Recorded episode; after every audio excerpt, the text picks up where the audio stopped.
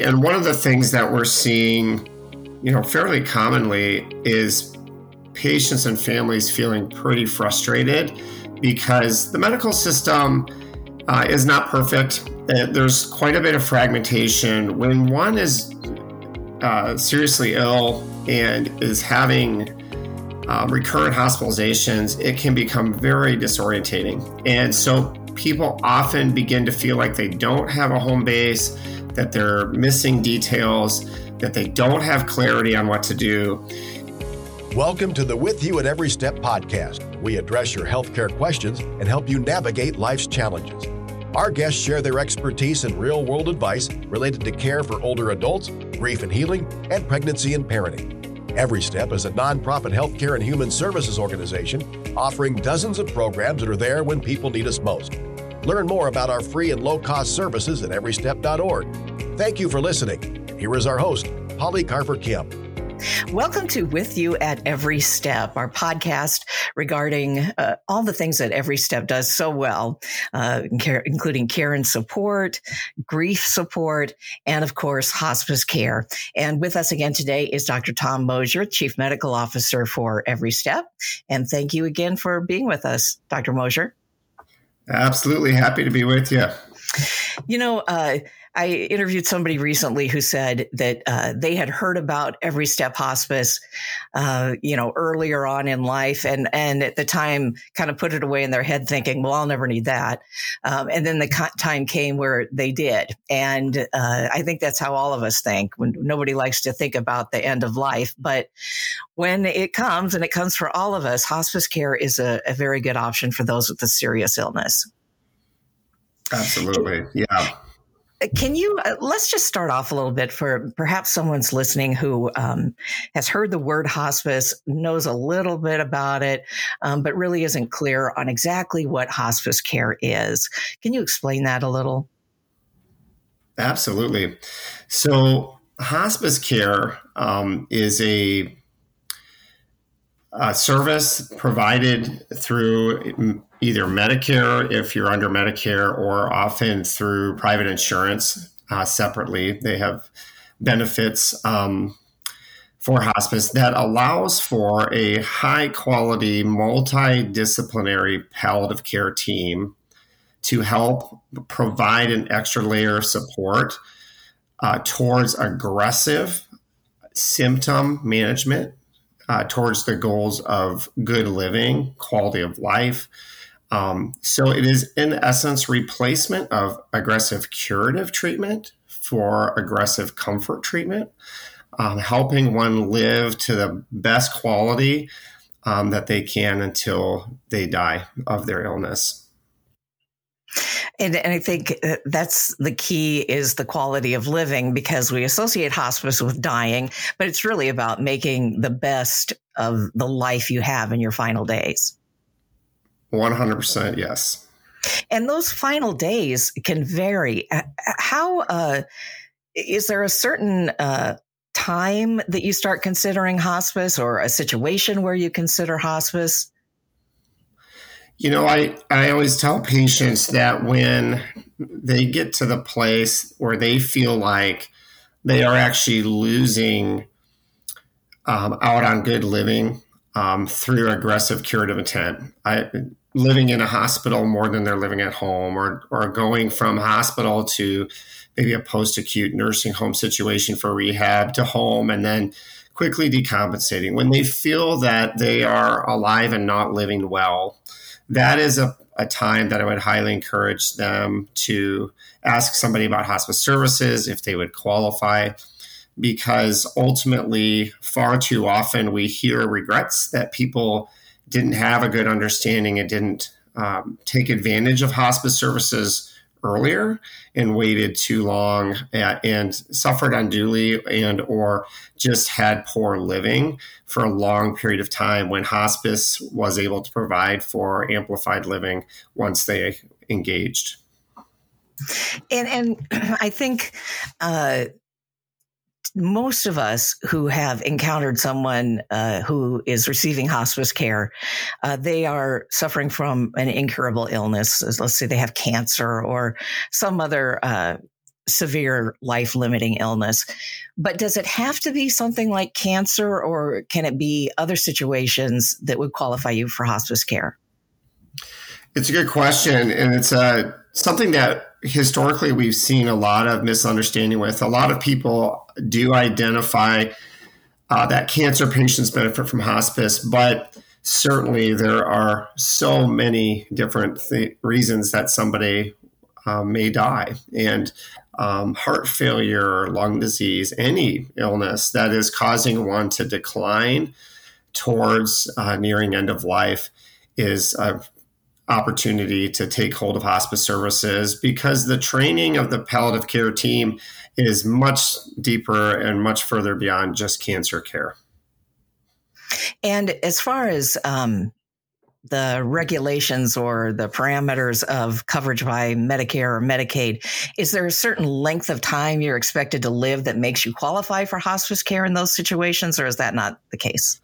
Yeah, every hospice benefit, whether it's Medicare or a private insurer that is offering the benefit, does want two physicians. The patient's identified physician of that that kind of is their lead physician, as well as a hospice physician to use their best judgment and feel that in all likelihood they could have six months or less to live. Um, those um, judgments are very um, rough, and sometimes we are wrong. Many times we're wrong, and people live much longer. But that does not um, mean they don't get services. It just means that we continue to provide services um, as we see fit based on our best prognostication of their life expectancy. And we have talked before about people can go in and out of hospice care. Correct. And how yeah. does that work? Because those those judgments and our prognostication um, is anything but guided by um, a crystal ball of knowing exactly what's going to happen. There are many times that people who were in a uh, significant tailspin and and declining rapidly rebound and stabilize because of the services. And so um, many times uh, there's good news and bad news. The good news being, I think we have been able to intervene in a way that has prevented you from dying like we expected. Um, bad news being, I think we do need to discharge you from services at this time based on that stabilization.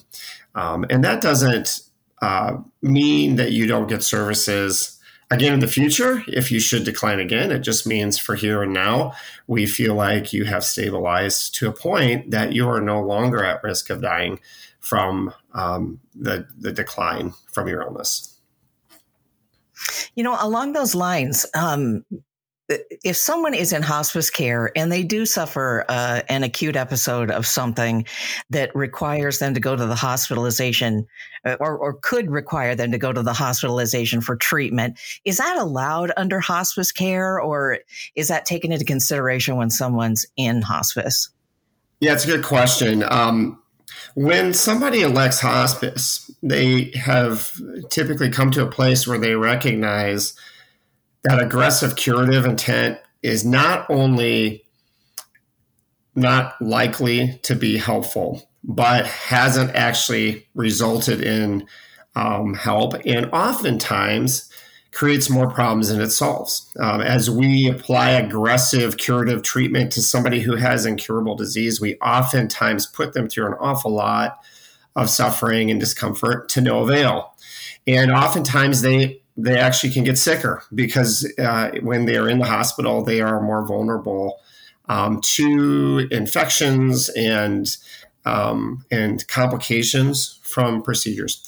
So, as we replace curative intent with aggressive comfort management, we often are able to provide for those comfort services in the patient's home, which helps them stay at home. In the event that we are not able to maximize their comfort in the home. And we are struggling based on the resources available in a home setting. At that point, the hospice benefit does allow for escalation to a level of care called inpatient level of care, whereby we would utilize either a hospice facility like a hospice house.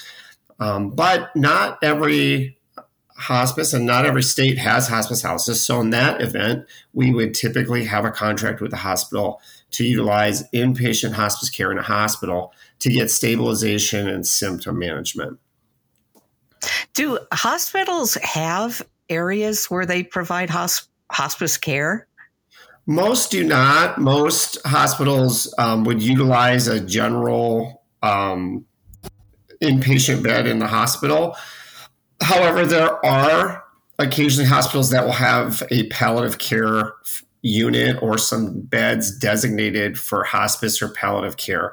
Um, so it, it kind of depends on the community and if the hospital has that arrangement. Okay. And uh, I'm just imagining a scenario where someone uh, is in the hospital um, and the, they've been back and forth to the hospital, like you earlier described, with, with some condition. Um, and as a family, they decide, you know, I'm, I'm, tired of going to the hospital every two months in this treatment, or, you know, I'm not getting better, I'm getting worse. How do you start that hospice conversation, or who do you talk to? Do you talk to the nurse at the hospital, or do you call somebody? How do you even begin that process?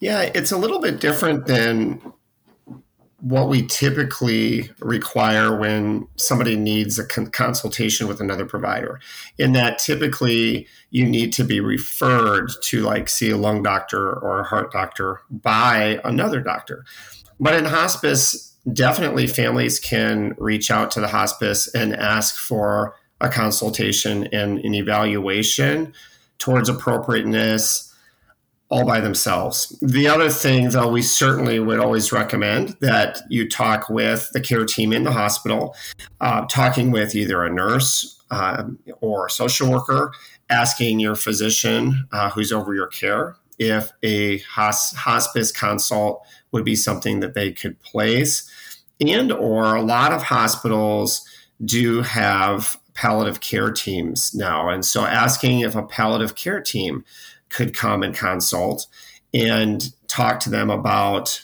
eligibility and potential benefits from uh, hospice services. So there's many different ways, but certainly um, the family can just reach out directly uh, to a local hospice. It's not uncommon to have families reach out and ask. And if I don't think somebody's appropriate, then we'll educate them about the kinds of things that we would need to see um, and or um, answer the questions they have at that time. I'm just curious, in your experience, have you has the the decision or the consideration of hospice care usually originated with the patient or with the patient's loved ones or I, and obviously together they would make that decision too but is there one way or the other that you typically see you know I, I would say it's different for every scenario. Um, many times it is the patient themselves because they're the one who is most recognizing that their quality of life is very poor. Sometimes that's harder for family members to recognize because they're not necessarily experiencing the day in and out um, medical issues that that their loved one is. So oftentimes a patient is more apt to to ask for um, a ceasefire, so to speak, and the rapid onslaught of things that that uh, we are doing to them that sometimes are not doing a lot for them. But uh, certainly, there's times that family members recognize the decline and reach out as well. There has to be a great level of trust between the family, the patient, and the caregiver and the hospice provider to know that you're getting the right recommendations. Yeah, absolutely. And one of the things that we're seeing, you know, fairly commonly is patients and families feeling pretty frustrated because the medical system uh, is not perfect. Uh, there's quite a bit of fragmentation. When one is uh, seriously ill and is having um, recurrent hospitalizations, it can become very disorientating. And so people often begin to feel like they don't have a home base that they're missing details, that they don't have clarity on what to do. And so we often hear when they elect hospice a sense of great relief just from simply having a very robust team to help guide and navigate all of that complexity and help explain what's going on and help them understand maybe better detail about opportunities for improvement in symptoms and or uh, better living so um, that is i think the biggest oversight that we see when people make assumptions about hospice they don't recognize just how much that peace of mind of having clarity can improve quality of life yeah, there has to be a, a, sense of relief in a way where you are relying on someone else to make those big decisions and, and someone else's expertise to tell you what's happening and what's coming next. Absolutely. Dr. Mouser, thanks again for being with us today to talk about hospice and uh, how to decide if it's right for hospice, if it's the right time, um, how it works. And we look forward to having some future conversations about this as well. Thanks for joining us uh, today for With You at Every Step. I'm Polly Carver-Kimm. And if you have any questions or need more information about hospice care or any of the services that we offer, you can go to www.everystep.org slash care, C A R E, everystep.org slash care. And thanks again for joining us.